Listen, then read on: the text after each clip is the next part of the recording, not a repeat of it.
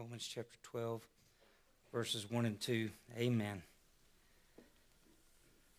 And no, that's not something that happens every Sunday, but we have been walking this road with Mandy for all these years, and to see the culmination again of something that you and I were uh, unaware of that was even a, a, possible fix, and to see God use that.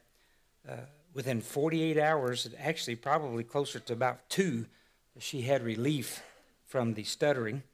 Uh, and so, again, we just give God all the praise. So, yes, I, I shared with you that I was going to preach furiously. That didn't mean on an anger level, but on a very quick level. I preached a revival at Tulsa, Oklahoma years and years ago. And on the second day, one member asked the other member, What do you think of our preacher? And he said, Well, he don't stutter. I can preach fast. And so let's stand for the reading and reverence of God's holy word, Romans chapter 12, verses 1 and 2. And yes, we discovered in first service that this is going to be a series. Uh, we're going to finish this message, or at least attempt to, tonight. And we'd love for you to be with us tonight. Uh, we'll share more about all those details here in a moment. Romans chapter 12, 1 and 2. I beseech you, therefore, brethren, by the mercies of God, that you present your bodies a living sacrifice, holy, acceptable unto God, which is your reasonable service. Just for a moment, let's think about that. When we look at the cross of Christ and what Jesus did on the cross for yours and my sins, anything he would ask us to do for him is reasonable. Look at verse 2. And be not conformed to this world, but be ye transformed by the renewing of your mind, that you may prove what is that good and acceptable and perfect will of God. Father, we ask you to add your blessings to the reading and preaching of your holy word. In Jesus' precious and holy name we ask it. Amen. You may be seated. To launch us into this look and study about the word transformation, we have the chart of God's pattern for revival and spiritual awakening. This is from Henry Blackaby. Henry Blackaby is famous for writing the book study Experiencing God. Experiencing God is based on Moses having seven realities of this life that God called him to lead the children of Israel out of Egypt. Once those children of Israel got out of Egypt and got into the land of Canaan, the book of Judges introduces us to this pattern. You see, point number one here with this right here, not of the message. Point number one is God is on mission. When you and I listen to fill in the blank news, CNN, MSNBC, Fox News, we know that this world is in a mess. The reason that this world is in a mess is not because an all knowing, all powerful, all loving God has taken his hands off and just waiting to see what's going to happen. That's what the world believes. The world is in a mess because every one of us have chosen by birth, by nature, and by choice to sin. You see, this mess is our fault. It truly is. And you and I need to understand that God is on mission trying to reach these lost people because He loves us. He loves us, just as the song says. You may be on lockdown, but Jesus has the key, and He's looking for you and me. Well, once we come to faith in Christ, God's people, we need to help Him redeem the lost. Problem is, is that we're sinners too. And we go in, if we're not careful, to this cycle before we pass on, if you will, to redeem the lost. And so when you look at that cycle, you depart. One of the greatest moments in any person's life is when they come to faith in Jesus Christ. They accept Christ as their Savior and their sins are forgiven. They feel that. It's like taking that first bath that you don't remember as a baby, that, but it wasn't a once and for all bath. It was your first bath. And when you get saved, that's your first bath. But a lot of times, That's the only cleansing that we do. We come to the church and we say, I've been saved. And, and if we're not careful, you know, because they'll come up in an invitation time and the preacher says, sit right there. And that becomes the Great Commission. sit right there. No. This, what you're doing right now, is not the Great Commission. The Great Commission lies outside of these walls, church.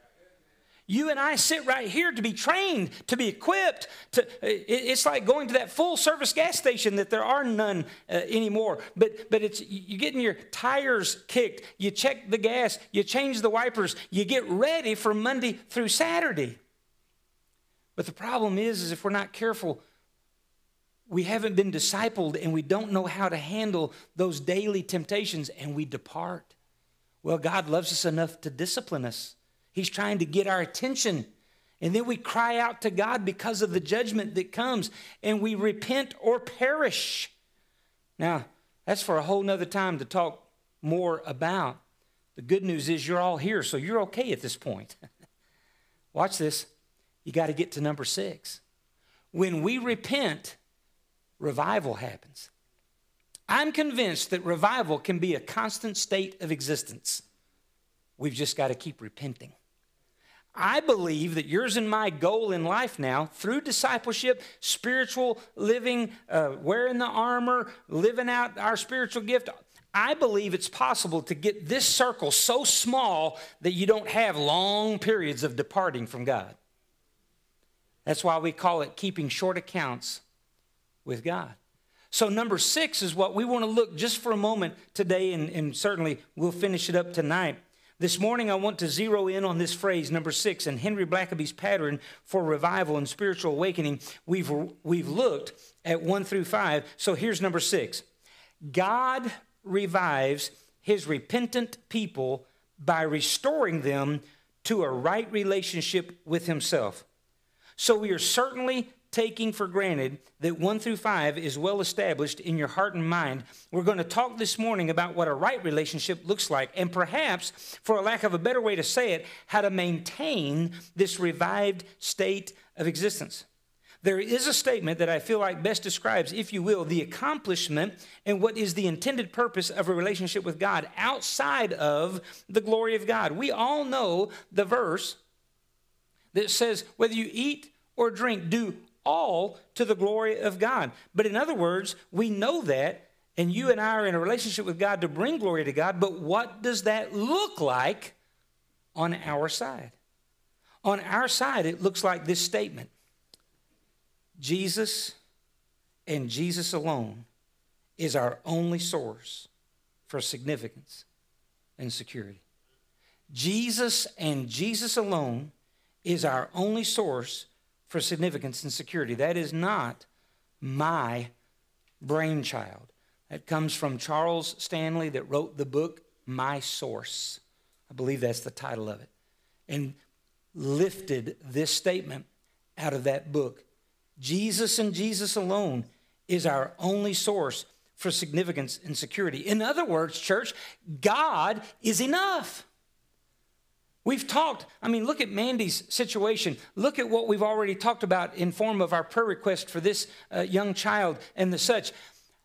These are things that none of us would sign up for. These are things that none of us would do well in necessarily. But watch this because of God, we can do well in them because He is enough. Mandy wasn't depending upon that doctor as smart as he is. Guess where he got his smartness? God. God wasn't depending upon that I'm sorry, Mandy wasn't depending upon that hospital. They were depending upon God. We as a church were depending upon God. And look what He did. You live your life for God and God alone. Now, instantly, we see the problem and we see why we need to be revived. Anything and everything that you look to outside of God to give your to give you significance and security becomes an idol.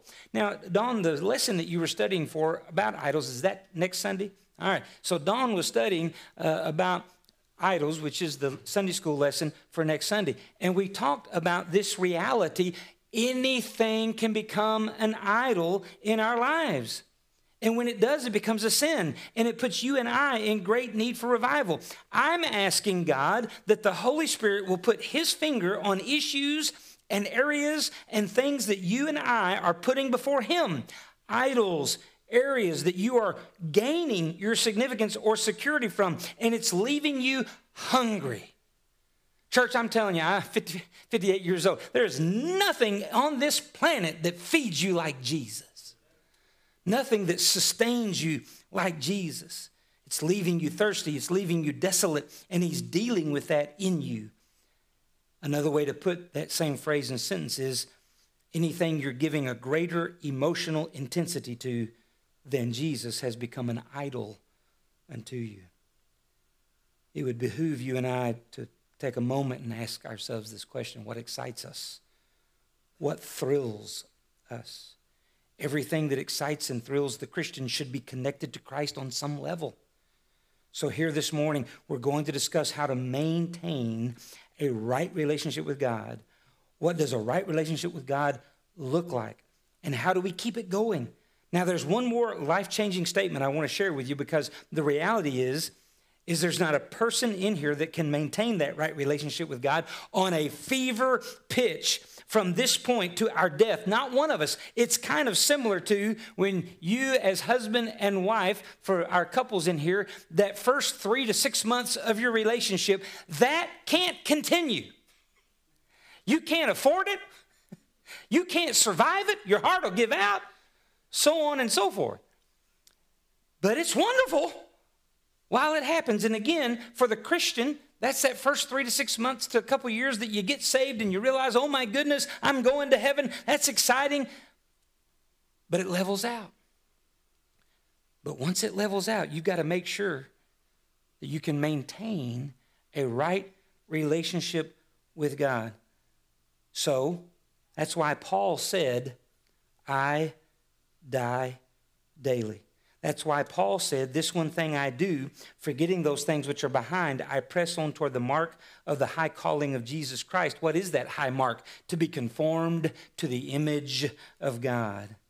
So, the trick, if you will, the key to maintaining is doing just that. Every time you sin, keeping short accounts with God, that's maintaining. You're going to fall, but what do you do after you fall? One of my favorite messages is a man after God's own heart. And one of the key points to, life, to the life of David was that after he did the wrong thing, he did the right thing. And so the greatest way to maintain a right relationship with God is to keep short accounts with God, to keep confessing. So the statement that I promised you is this life is a series of new beginnings.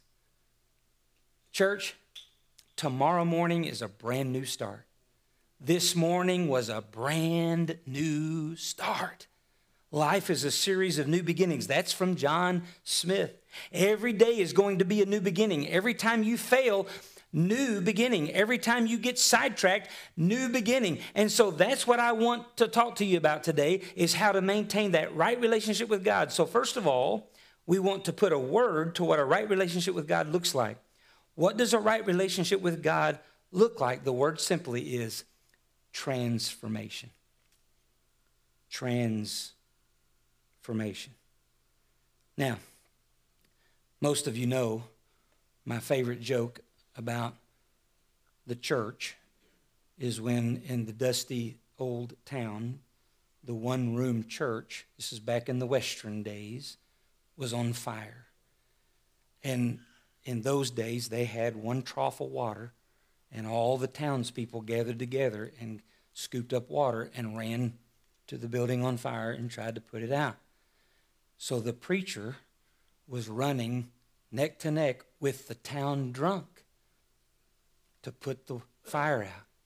And the preacher sarcastically said, Well, haven't seen you come to church in a while. And the drunk said, I hadn't seen the church on fire in a long time either. Yeah. Our world is looking for transformed lives. Please hear me. I'm trying to be facetious just a little bit, but sometimes one of the worst things you can do is tell somebody you go to church. They ought to just see it. They, they ought to be the ones. I can tell you go to church. I can tell you've made some decisions in your life. I can, I can tell you're different than the world. Folks, that's transformation. And let me tell you this if you do tell people you go to church, you better show them that you are different We've already read the verse. A right relationship with God is a life that has been transformed, is being transformed, and will continue to be transformed. So, point number one, and the last point of this morning's message transformation does not happen without communication. Matthew 6:33 says, "But seek ye first the kingdom of God and his righteousness, and all these things shall be added unto you." We pray it every Sunday morning that you and I would spend time with God Monday through Saturday the way we do. And, and when we say the way we do, we're meaning obviously without the crowd, without here at the building, without all of the accoutrements that God has provided us as a church. Now, this is you and God, you and your wife, you and your family, you and your husband, whatever the case may be, and you're pursuing God. There is nothing to replace that. Nothing. There is nothing better. There's a lot of things that are, are as good, but there's nothing better than one on one communication Monday through Saturday. Church, you think we're having a high ho time right now? You let 50 to 90% of this crowd, and I'm not saying you're not, I'm not. But I'm just telling you, as we deal with God in the trenches of the day to day warfare, you will come to this service on fire. You may come on fire for you need more fire. You may come on fire because you need some answers to help so and so at work. You may come on fire to share what God, I mean, whatever the case may be. You, you may come figuratively crawling your way in here because you've been beat up. But you will know that God got you to this point because every morning, afternoon, or evening, whatever your time is, you pursued God. Seek ye first the kingdom of God and his righteousness, and all these things shall be added unto you. Daily worship. What does this look like? Healthy communication in your relationship looks very similar to what healthy communication looks like in a marriage. Church, I'm telling you right now, you know whether you have healthy communication in your marriage or not. You know it. And I can tell you that Brother Ben and Dawn have not always had healthy communication, and it still to this day is a challenge. We've got a saying here at the church. We used it this morning with Tom when I surprised Tom with something. that was just payback, right, Tom? No, I'm messing with him. Communication's a beautiful thing when it happens. And that's from Keith Ragsdale. Communication is a beautiful thing when it happens. And if it's not happening in your relationships, you're struggling. And I'm telling you right now, if you're not having this communication with God, that might be the reason you're struggling in those other relationships. Do you know what I have found? When I mistreat other people, God gets in my face. The core principle love God, love others. So, what is communication when it happens? Listen, it happens often. It is honest, it is vibrant, it is fun, it is heated. when it is broken, it is repaired quickly. And, church, it is effective. When you communicate to God, it changes your relationship pretty much like nothing else. So we're almost to the end here. I want to share with you, I'm going to work this around. This is something that Sister Debbie Hines and Craig Licklider has brought to us, but it is in 100% keeping with what we've been preaching on, what we've been experiencing, talking about, and such of that nature. And it, when you look at Acts chapter 12, verse 5, you get introduced to what maximum prayer effort looks like. Acts chapter 12, 1 through 5. Now, about that time, Herod the king stretched forth his hands to vex certain of the church, and he killed James, the brother of John, with the sword. And because he saw it pleased the Jews, can you imagine this type of evil? When this king saw that it pleased the Jews to kill somebody, he proceeded further to take Peter also. Then were the days of unleavened bread, and when he had apprehended him, he put him in prison and delivered him to the four quaternions of soldiers to keep him, intending after Easter to bring him forth to the people. Peter, therefore, was kept in prison, but prayer was made without ceasing of the church unto God for him.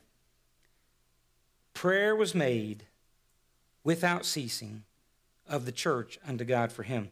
Now, we started this several years ago in response to our nation's need for the right leader for our nation.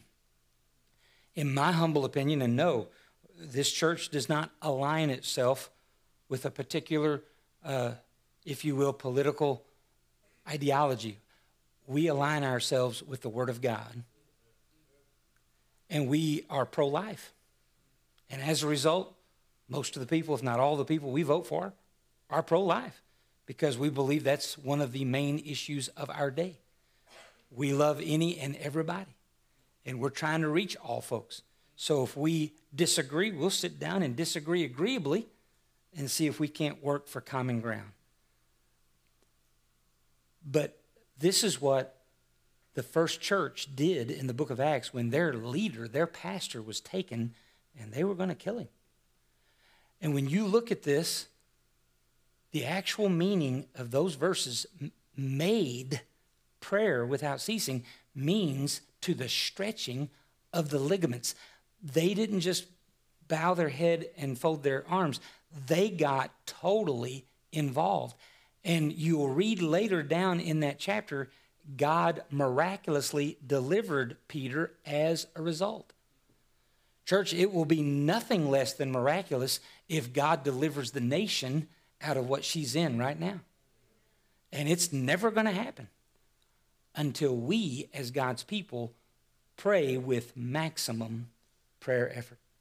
So, what Craig and Debbie and your pastor are asking you to do, and they, they have done this, and I'm so grateful and thankful, claim, claim a 30 minute slot. Now, in a perfect world, what we would love to see is you not double up until all the 30 minute slots are taken. But the bottom line is, we want you to pray.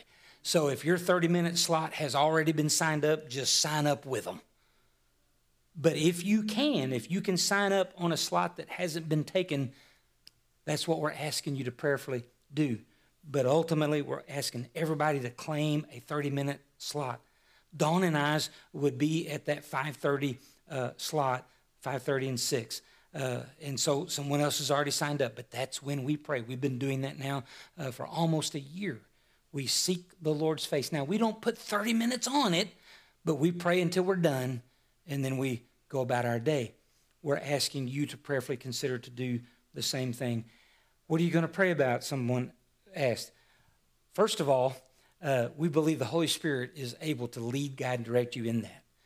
With that said, we also believe it's nothing wrong with organization, so we'll be getting prayer lists out to help in that area. Selfishly, I'll ask you to start with me, okay? Start with the pastor of your church, then your church, your Sunday school leader, your CR leader, your Awana leader, whatever the case may be. Pray for the lost of our community. Pray for yourself, your family. You know, uh, pray for the holiness of this nation. Pray for the salvation of this nation.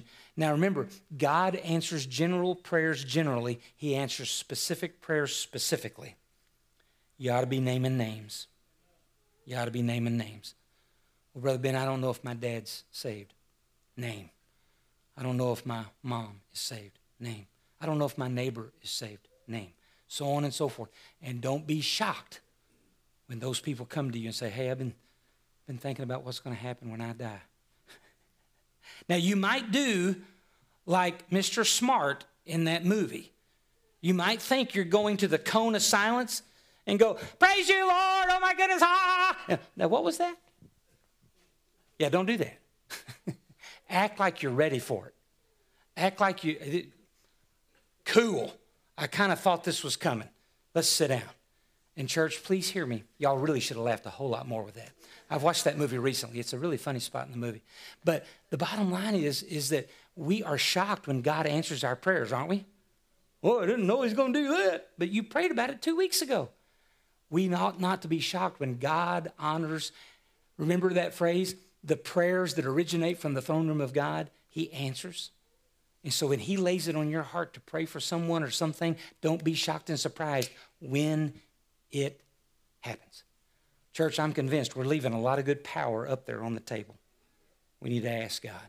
Let's stand, musicians, will you come? If you're here today and you've never received Christ as your Savior, if you'll come forward, I'll send you someone gender appropriate. They'll share the gospel with you. Maybe you just want to turn this into an old fashioned altar, whatever the case may be.